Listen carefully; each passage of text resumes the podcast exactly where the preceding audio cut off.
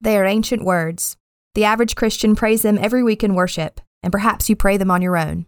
Our Father, who art in heaven, hallowed be thy name. The words roll out with rhythm, like they have been written on our hearts from the beginning of time. They are spoken in every language, sung to many tunes. This Lent at Second Presbyterian Church, we're taking our time with the Lord's Prayer, breaking it down week by week in a sermon series called Pray Then in This Way.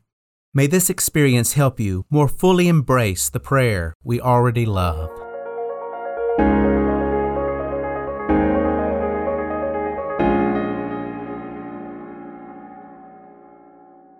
Let's pray. Holy God, even when we are far apart from one another, you are with us. You are with us in spirit, and you are with us through your word. As we hear these words from Holy Scripture, and as the truth of your resurrection power is preached in sermon, may each person, wherever they are, hear a sustaining word of life and truth. And may we all grow in awareness of your presence with us this day. Amen. Hear now our passage from chapter 6 of Mark, beginning with verse 1. When the Sabbath was over, Mary Magdalene and Mary, the mother of James and Salome, brought spices so that they might go and anoint him. And very early on the first day of the week, when the sun had risen, they went to the tomb. They had been saying to one another, Who will roll away the stone for us from the entrance of the tomb? And when they looked up, they saw that the stone, which was very large, had already been rolled away. As they entered the tomb, they saw a young man dressed in a white robe sitting on the right side, and they were alarmed. But he said to them, Do not be alarmed. You are looking for Jesus of Nazareth who was crucified. He has been raised. He is not here. Look, there's the place that they laid him. But go, tell his disciples and Peter that he is going ahead of you to Galilee. There you will see him, just as he told you. So they went out and fled from the tomb, for terror and amazement had seized them, and they said nothing to anyone, for they were afraid. The word of the Lord. Thanks be to God. When you pray, pray then like this For thine is the kingdom and the power and the glory forever. Amen. The prayer Jesus taught that you heard so beautifully sung just a few moments ago did not have that last line, not when Jesus taught it. The line was added by the early church. Think of it as the church's amen to the prayer that Jesus taught us. And that is why, when we planned this sermon series on the Lord's Prayer, we saved this closing line for Easter. After Jesus is gone, indeed, after the tomb is discovered empty, the church picks up where Jesus left off and begins by shouting, He is risen! He is risen indeed! Hallelujah! Amen! That was a bit awkward. When I shouted, He is risen, I heard echoes. For this Easter, I am proclaiming the good news of an empty tomb in an empty sanctuary. I don't want to pretend otherwise. Sometimes camera angles are used at events or political realities or in filming movies to make it look like there are more people than are really there. We're not doing that. We're not pretending that this Easter is like other Easters. When both services are packed and we have to open up these passageway windows so the overflow crowd can hear, I know that many of you wish it were like the other Easters. I sure do. I mean, I would love for it to be. We yearn to be all here together, right here. We want to decorate that Easter cross, or at least see it after it's decorated in person. We want to enjoy the bright and colorful outfits that some wear, which celebrate not only Easter, but the coming of spring. We want to sing the Easter hymns, Jesus Christ is risen today at the top of our lungs and get away with it because we're surrounded by a whole crowd of people who are singing at the top of their lungs. We want to hear a sermon about hope and about eternal life together. But we can't pack the pews this Easter. We can't because of good theology, by the way. I'm a little distressed by those churches and preachers who want to pack the pews on this particular Easter. Good Christian theology doesn't deny truths about nature or about the reality of death. I mean, we place an instrument of death, the cross, at the front of our sanctuary every Sunday for goodness sake, for truth's sake. Ashes to ashes, dust to dust is said in relation to many of our burials and cremations giving voice to the biological reality of God's created order. I mean, Christians over the centuries, we've built so many hospitals. We at Second Presbyterian Church are trying to help build a hospital in the Dominican Republic. We go on these mission trips because we recognize the reality of disease and, and death, and we want to do something to prolong life and to enhance life as a witness to the life that we have in Christ. And I'll also say that the few of us worship leaders who are here in this empty sanctuary, we know that we are not alone. We've heard from so many of you that have joined us online for worship. Indeed, last Sunday's Palm Sunday service had over a thousand views on YouTube. Yes, I checked. That's my new way of checking worship attendance in this online age. We don't feel alone. You are holding us up. You are joining us in ministry. You are praying for us. We are praying for you. You are reaching out to others on behalf of the church, and we know it. But still, I don't want to miss this opportunity. There's symbolism here. We did not intend to engage in performance art or to offer our own version of a passion play, but in a way, that's what we've been compelled to do. We have moved from crowds gathered on Sunday mornings to within a couple of months having an Easter service in an empty sanctuary. When Jesus rode a donkey into Jerusalem, the sides of the street were packed with people and they were waving palms. And in no time at all, fear spread its contagion. The crowd's gone, and only a few people discover the empty tomb. I've embraced the empty sanctuary this Easter. When it became clear to me that our sanctuary would be empty on Easter and that our worship service would be online, I knew immediately which resurrection text I would choose for the sermon. It was not going to be what I planned. It was not going to be from Matthew's gospel with Jesus with his disciples on top of the mountain, telling them to go into all the world, baptizing them in the name of the Father, Son, and Holy Spirit, teaching them to observe all that I have commanded you. It would not be from Luke's gospel, which tells of Jesus being with the disciples in Jerusalem. It would not be from John's gospel, which ends with Jesus being on the beach with his disciples, cooking them breakfast. With those three gospels, what you have is Jesus with his church, if you will. The church is gathered together on Easter with the risen Christ. I knew that I would preach on the end of Mark's gospel, the original end of Mark's gospel. Just as the early church tacked on an ending to the Lord's Prayer that was not originally there, so did the early church tack on an ending to Mark's gospel to make it consistent with all the other gospels. They added verses 9 through 20 of chapter 26 that has a story of Jesus meeting up with the disciples after all. But I am preaching on Mark's original ending. You heard me read it to you.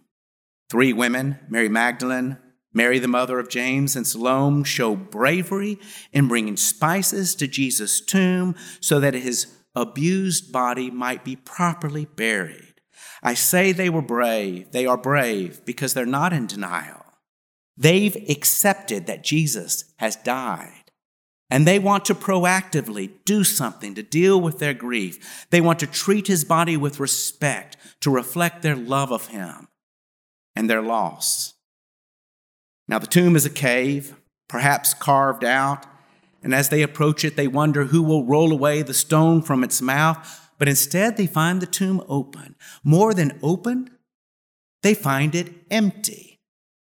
at least as far as you would talk about a grave being empty because there is no corpse there.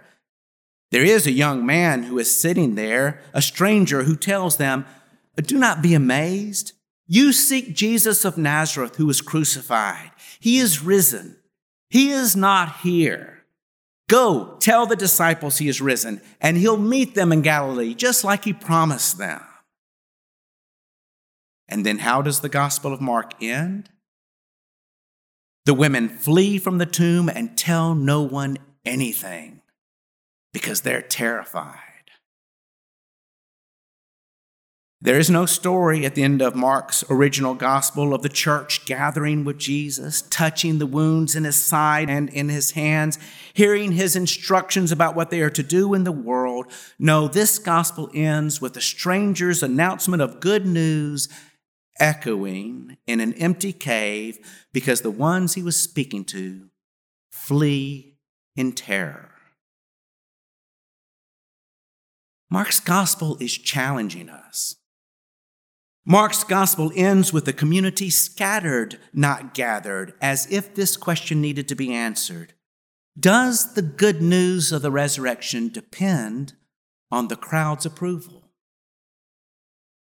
I have seen, you have seen how so much of what our culture believes and lives by is due to common consent, popular approval, the culture's embrace, other people believing it, you believe in it, being held up. But is faith acceptable only when there's safety in numbers? I think that truth is joyous when affirmed by many. That's glorious. But I also think that truth is precious when affirmed by a few. Here is what I know about so many of you who are watching this worship service online. Right now, you might be like the one or two or few people who encounter Jesus in other resurrection stories of the gospel. Right now, you might be by yourself, like Peter is when the risen Jesus speaks just to him. Or there might be two of you, partners in life, just as there are two who are walking on the road to Emmaus when Jesus joins them unrecognized, talks to them about Scripture, has it open up to them, then joins them for dinner, and there at dinner, he's finally revealed to them. Or there might be a group of you, like the disciples who saw Jesus in a room or on the mountaintop or on the beach. In all the Gospels, there really are no stories of Jesus and large crowds. There are no stories of him speaking in a crowded temple or at a sunrise service before a huge crowd with people in the back asking, What, what did he just say? This first Easter, Jesus is just with one person or with two people or at other times with gatherings of disciples who barely exceed the maximum of 10 at a public assembly. But though they may not be with many others, they are with Jesus, the risen Jesus, who tells them then to find others. Now, was that the only Easter in which that was true? Well, Jump ahead to the people who first hear the Gospel of Mark read to them.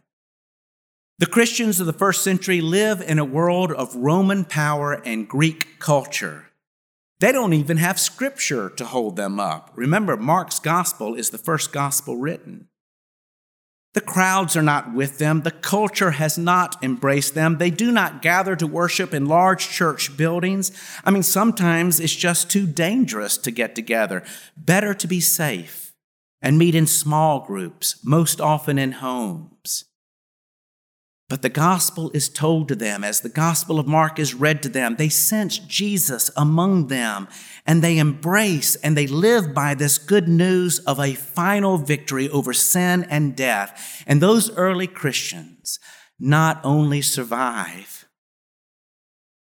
they live in Christ and they eventually thrive in Christ. Their faith, their hope ends up being quite contagious in a world wanting faith, and hope.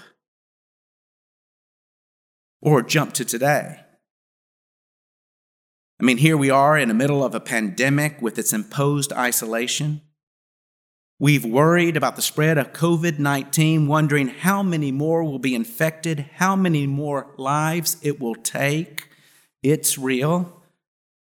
And we know that there will be other impacts. Jobs are being lost, families are going to be stressed.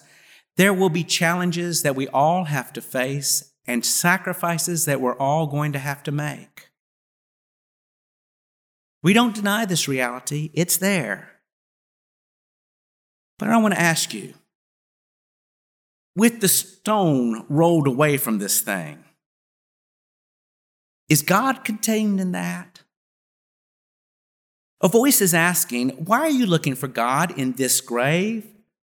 Why are you looking in a grave for something that will have lasting power over how you feel about yourself and how you see the world and how you see the future?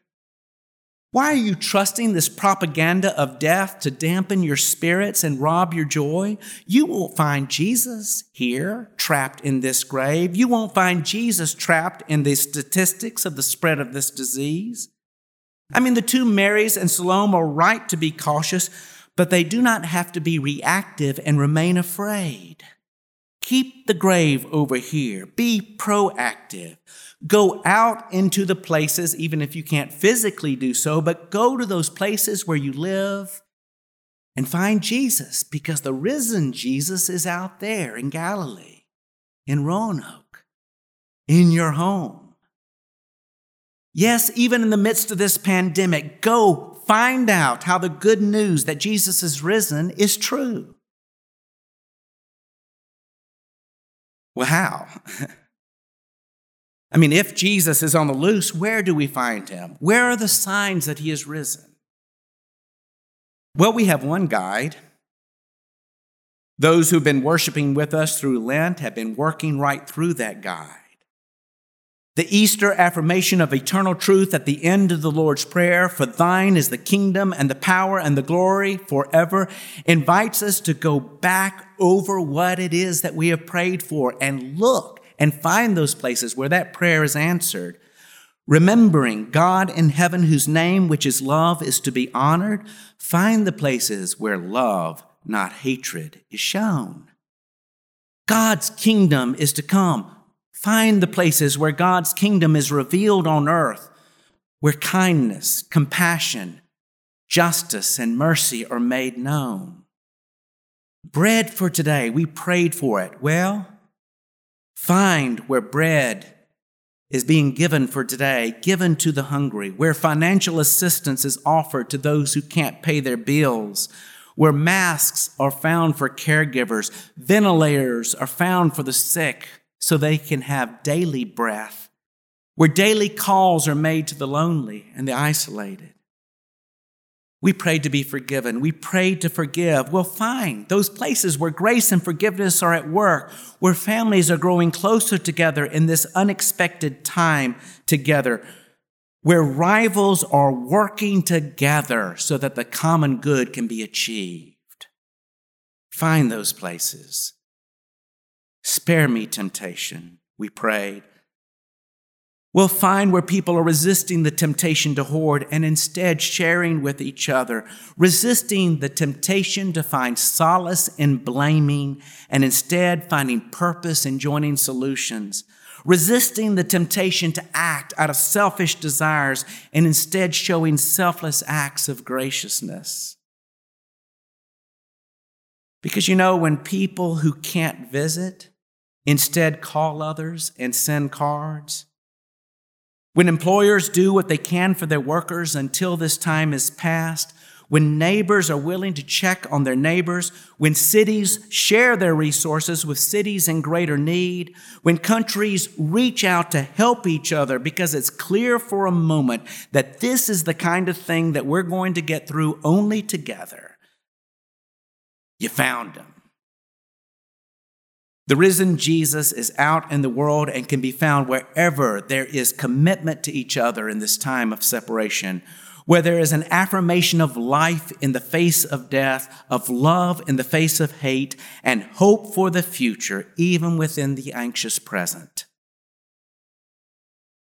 We're going to get through this. Yes, I'm talking about the pandemic, but I'm also talking about life. We're going to get through life. The question is not if we are to live and if we are to die, but how we live, despite the fact that we will one day die. We don't have to survive what it is that we're going through any more than the early church had to only survive. We can do what they did.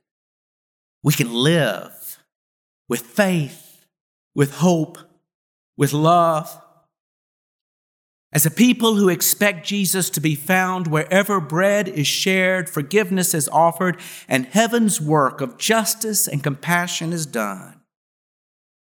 Jesus is risen. Let's find him. Let's join him. Let's live. Second Presbyterian Finding Direction by Following Jesus.